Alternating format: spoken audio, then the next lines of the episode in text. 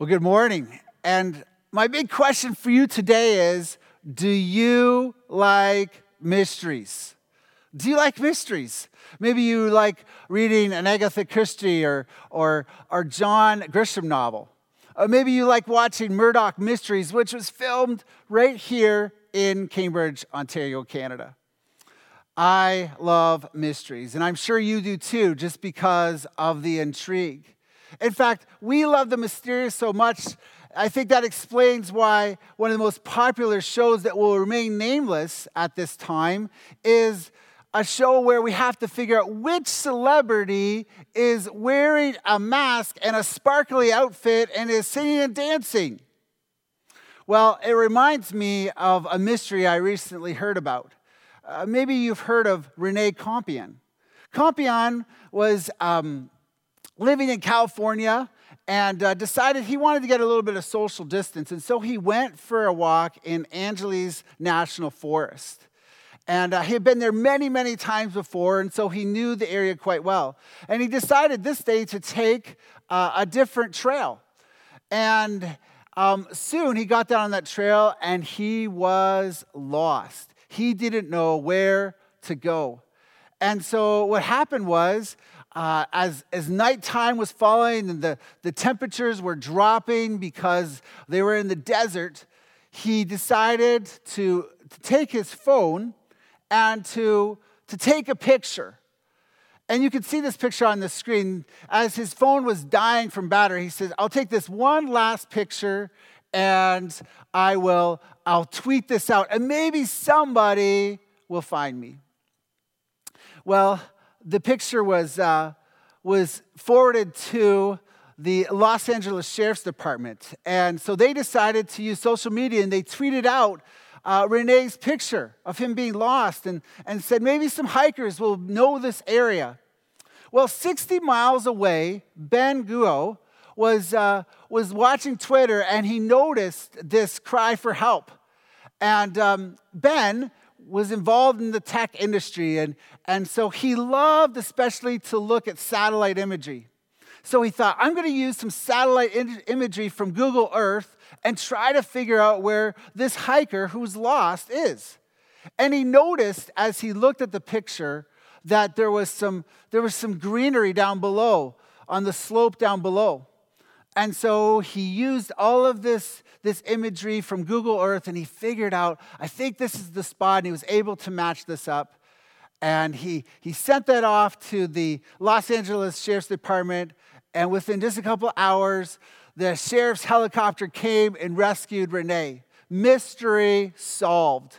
It's a reminder that mysteries aren't just fun to solve, they often involve helping people who are lost. Well, that's a great reminder today as we uh, look at the ultimate mystery that we can discover from uh, Ephesians chapter 3, verses 1 through 13. If you have your Bibles, please turn them on or, or turn on or turn in your Bibles to Ephesians chapter 3, verses 1 through 13. And we're going to read this passage about the ultimate mystery of God. So let's read this together.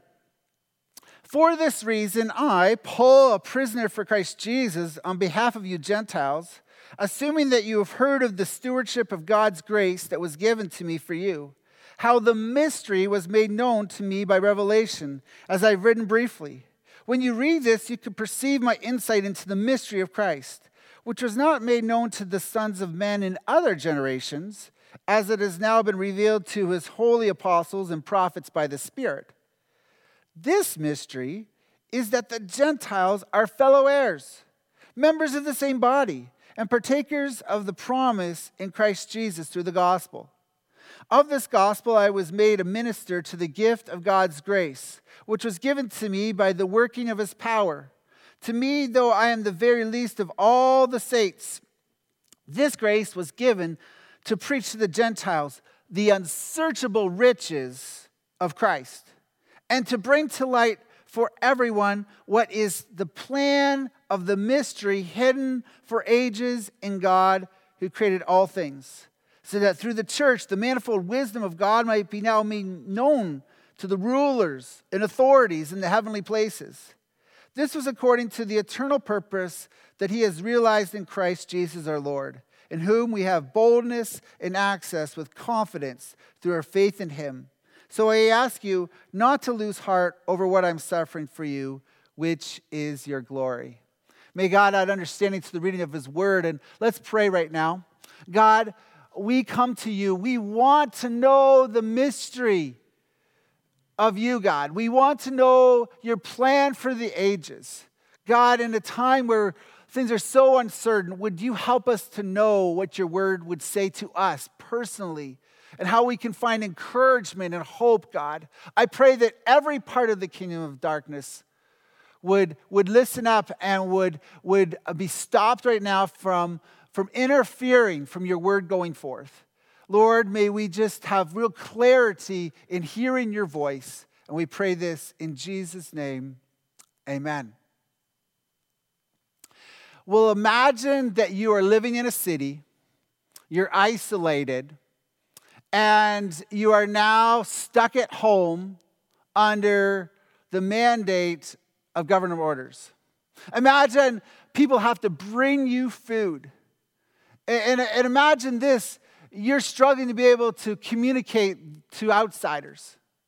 As well, everybody in the city has, has lost heart. There's so much uncertainty. You say, Well, John, I don't have to imagine that at all. That is my experience right now. You're, you're describing my life at, to a T right now.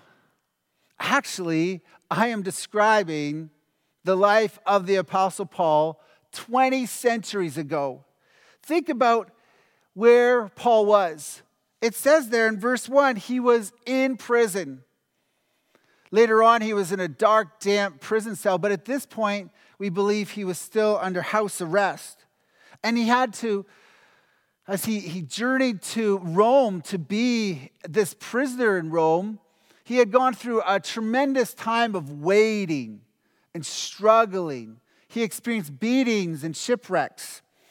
And, and he had this long and dangerous journey from which he had gone from Jerusalem to Rome. Now in prison, people had to bring him food, but it wasn't like those third party services, Uber Eats or Skip the Dishes or, or DoorDash. And, and though Paul didn't have video conferencing like, like Zoom or, or FaceTime, he wanted to communicate to outsiders and he was desperate to hear from outsiders.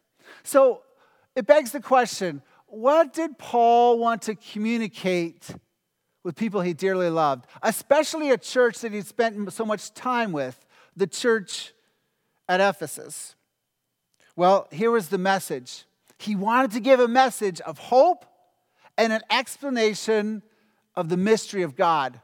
We could call it the sacred secret, as Warren Wiersbe has called it.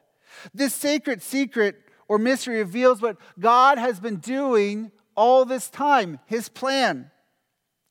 Uh, this mystery takes various shapes and, and comes out of various questions that we ask. In fact, many skeptics say, well, God, how could he be powerful if, if he's letting all this suffering going on, all this exploitation of, of the poor? Why doesn't he do something? Why doesn't he stop the plagues? this is part of the mystery as we wonder not just about God's mysterious ways, but God Himself, who He is. And today we're going to discover the answer to that question, to unlock the mystery of God. In order to do so, we need to understand what mysteries are all about. You see, all good mysteries have certain elements. You think about it. There's usually a crime or an unknown um, secret. Usually there's a dangerous situation.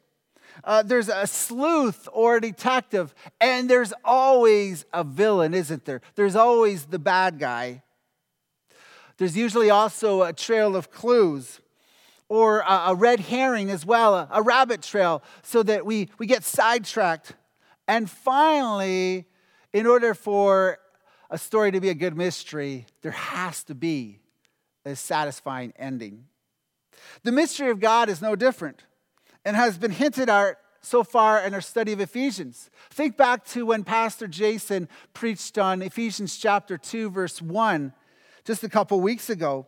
if you look back there in Ephesians chapter 2, verse 1, it says, And you were dead in your transgressions and sins in, once you, in which you once walked, following the course of this world, following the prince of the power of the air, the spirit that is now at work in the sons of disobedience.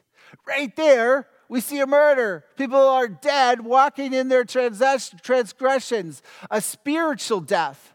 And the villain is described as well. It's the devil, the prince of the air. And so, where does this, this really scene occur? When does the first murder occur? It happens in a garden. In fact, the very first garden, the Garden of Eden. When God created the world, He created Adam and Eve, as well as all the, the plants and the fishes and the trees and, and, and all this beauty. And He placed human beings, Adam and Eve, in a garden. It was perfect. God only had one rule, and that was to not eat from the tree of the knowledge of good and evil.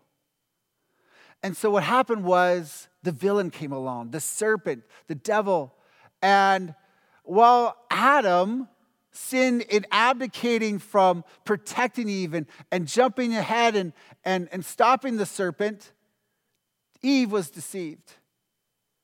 And she ate the forbidden fruit. And she gave some to Adam. And because of that, we've experienced spiritual death. It's the one rule that we, we broke. God gave them that one rule. The rule was to stay away. And whether we stay away in gardens or during lockdowns, during pandemics, we struggle with keeping the rules. And there's great consequences, and there's death. We can see that even in our day and culture. But what about the Trail of Clues? Well, actually, the Trail of Clues is all throughout the whole Old Testament. The Trail of Clues really involves all the solutions that people try to, to actually fix the problem, to solve the mystery. If you think about it, the, the rules were the first attempt. In the Old Testament, we have Moses, this leader. Maybe you've seen him in the Ten Commandments in that, that famous epic movie and and he comes and he has the 10 commandments. And and we think if we just live by these top 10 rules we'll be able to live life right. Except we break the rules. And so then we see the pendulum swing as we go throughout the old testament and we we see that people go from rules to a do-it-yourself mentality of not keeping the rules during the time of judges. People did whatever they thought was right in their own eyes. Well that didn't work either and so eventually people said, well, what we really need is we need a leader, we need a king.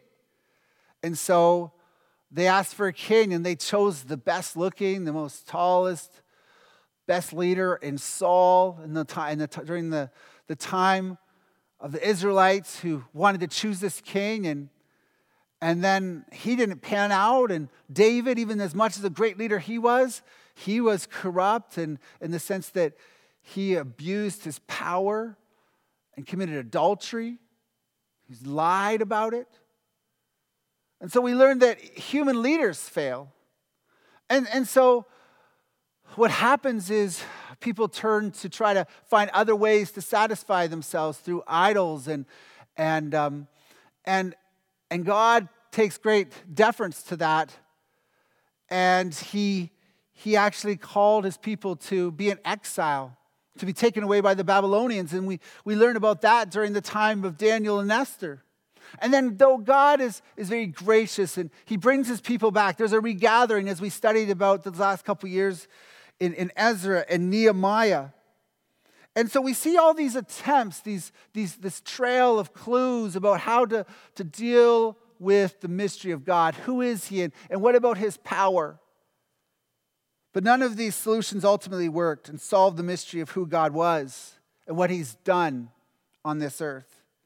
And sadly, we're going back to the same tired solutions, aren't we? We waffle between the rules and the DYA rules, the rulers and, and, and isolation and regathering. Most of our lives are spent chasing rabbit trails or red herrings, things that we think will satisfy. And it explains why we're not satisfied. And God is still a mystery to most of us on the planet. But this message is meant to encourage you, it's to bring clarity, it's to bring hope for you. It reminds me of the story I read about a man who describes walking by a baseball diamond. And I quote I passed the sand lot yesterday. Some kids were playing ball. I strolled along the baseline right close to the wall.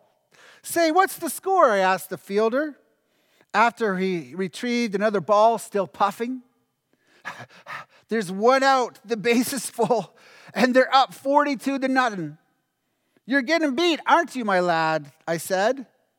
And then in no time, Flatty answered, No, sir, not as yet. Our side ain't been yet to bat. Now that is an optimist. However, I need more than optimism that doesn't deal with reality. I need hope that doesn't disappoint. And I think you do too. I got to confess that since this last third lockdown that we're experiencing, I've been army crawling. I was so excited about seeing so many people regather in our worship services, and our building and recreation of our property was making so much progress. And I was looking forward to a warm summer, being outside and maybe seeing family and traveling. And then the third lockdown happened after the surge of COVID cases.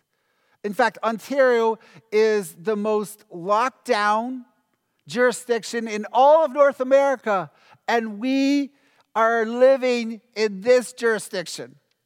It's discouraging. It's, it's, it's hard on our souls, isn't it? But here's the message that can bring us hope. As we read in, in Ephesians 3 1, Paul was in prison, not just for Christ Jesus, but did you see what it says there in verse 1? But also on behalf of you Gentiles. You and I aren't in jail. But for some of us, this is the closest we've ever felt to jail, isn't it? It, it, it feels like we're at house arrest. Maybe some of us have lost our freedoms for Christ. But also, God has allowed us to be in a position where we can be models and examples to others for the sake of others, to show what it means to be submissive, to show that, yes, though disappointed, we are not going to be complaining on social media to, to cause us to pray for others to know Jesus when usually we're too busy to pray. It would be good to think like Paul, who knew the solution in the midst of uncertainty, who knew the, the solution to the mystery of the gospel. Here's what Paul knew in a summary statement in Ephesians chapter 3, verses 1 through 13. The mystery of God is solved by grace for everyone who believes in Christ. I'll say that again. The mystery of God is solved by grace for everyone who believes in Christ. Do you believe in Christ? Then you're going to learn about the mystery of God. See, Jesus Christ is the one who paid the price for the crimes that began at the beginning of the world. He is the one who defeats Satan, the villain. He died on a cross, didn't he? For our sins, taking our place for those crimes. And that's good news. But it's even better. It gets even better. He rose again to solve the mystery of God. We call that grace. Let me say that summary statement again. The mystery of God is solved by grace for everyone who believes in Christ. Let me make it more personal. Grace solves the mystery of God and gives you three benefits today. You might want to write these down. First is that grace solves the mystery of God by making you gospel managers. Gospel managers. As we read in verse 2, God made Paul his gospel manager. Look what it says. Assuming that you've heard of the stewardship of God's grace that was given to me for you. Wow. Have you ever thought of yourself like Paul as a steward? Or let's modernize that, a manager of God's gospel for the sake of others? Grace is not just what we, we get undeservedly from God that saves us, but it's something that we must treasure, we must cherish, we must, we must actually distribute wisely. And this is what it means to be a gospel manager. And it has really practical implications. And I, I got to confess today, I don't feel like I've taught you this enough as I've, I've encouraged you to share the gospel with others. You need to do so very wisely. In fact, can I say this? This might sound crazy, but think about this. Don't share the gospel with everyone immediately. Don't share the gospel with everyone immediately. God didn't. Look at verses 3 through 5. How the mystery was made known to me by revelation, as I've written briefly.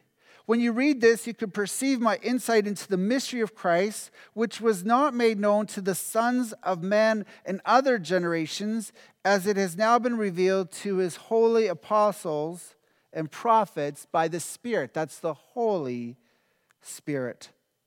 God took millennia to explain that he had a plan from the beginning to pay a price for all those crimes.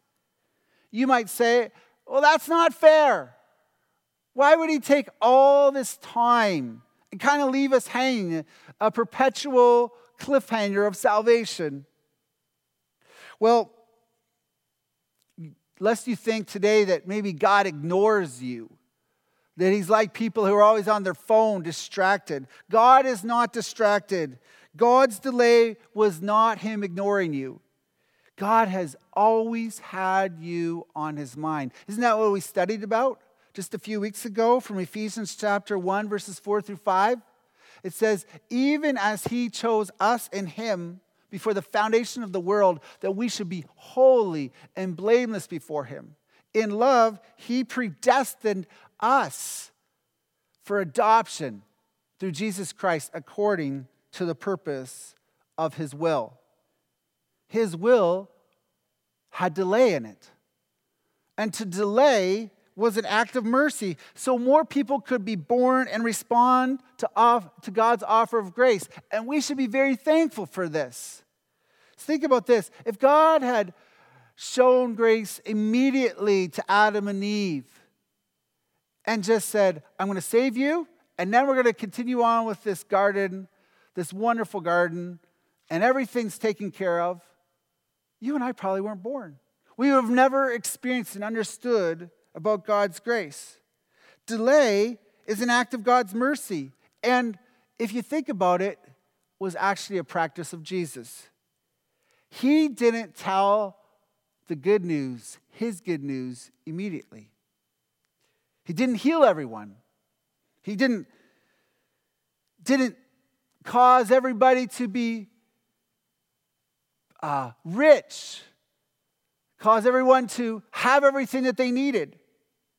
He would stop in the middle of a great revival service and go to the new town, leaving some crippled and blind, and worse, those still ignorant of the gospel.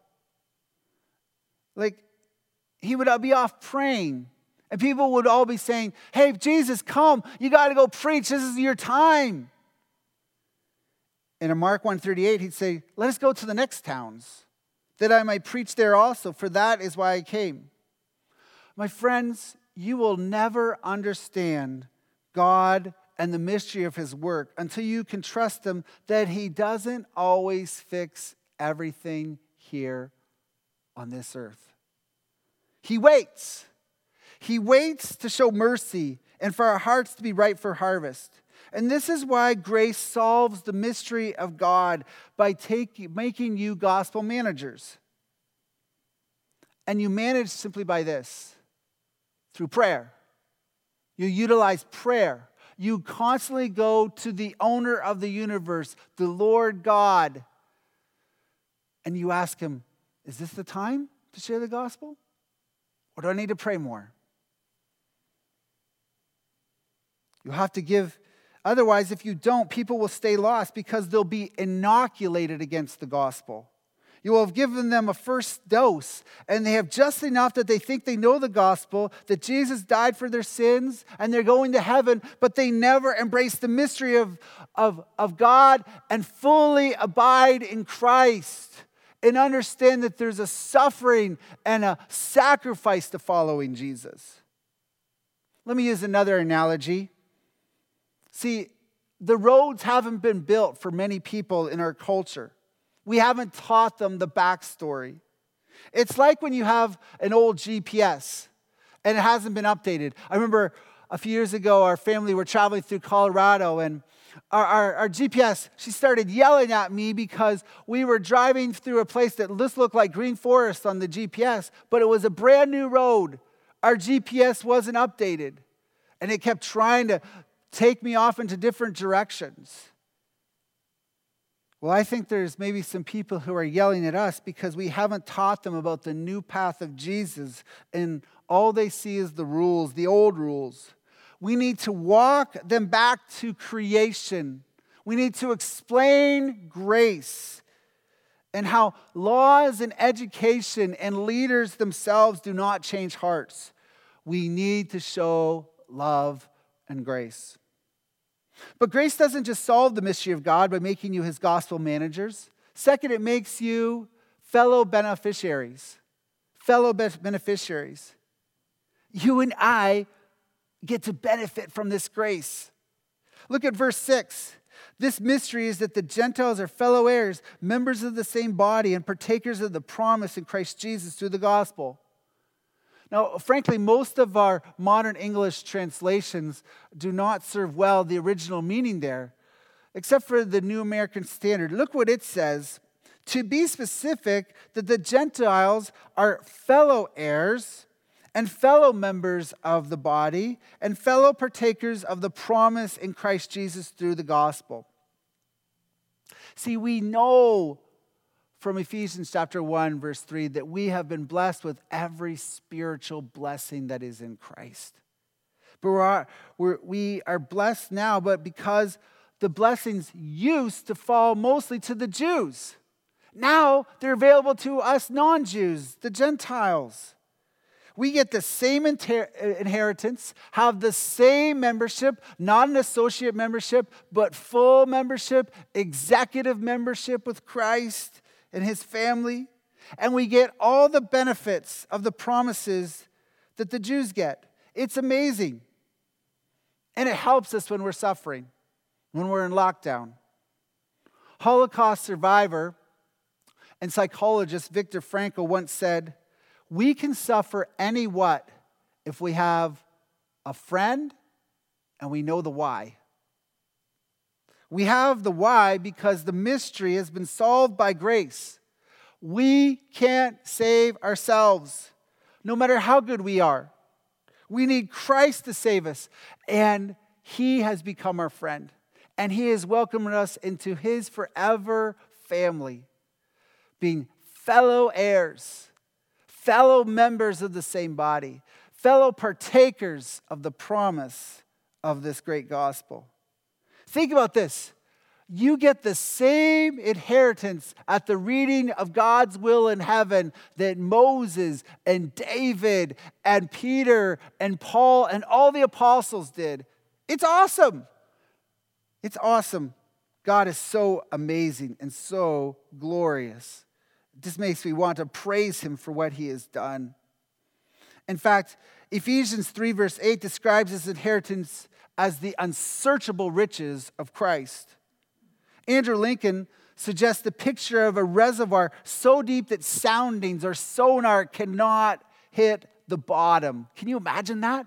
That is the riches of Christ. And it's available to you because of his grace. Wow. Poverty is usually alleviated by relationships. I, I just recently heard that, and I think it's true. If I was unemployed and you were a business owner, and we were friends, and you knew I could do the job, you've just alleviated me from poverty. That is what Christ has done. One of the practical implications for us as a church, and could you be praying about this as a church? We're, we're, we're um, thinking that one of the ways in our strategic plan of this being a community center for Christ is that we would have an employment readiness ministry. That we would help people, especially in light of the pandemic and all the economic hardship, that we would help people find employment as we build relationships with them, business owners, and ultimately, hopefully, get into gospel conversations. So, could you be praying about that?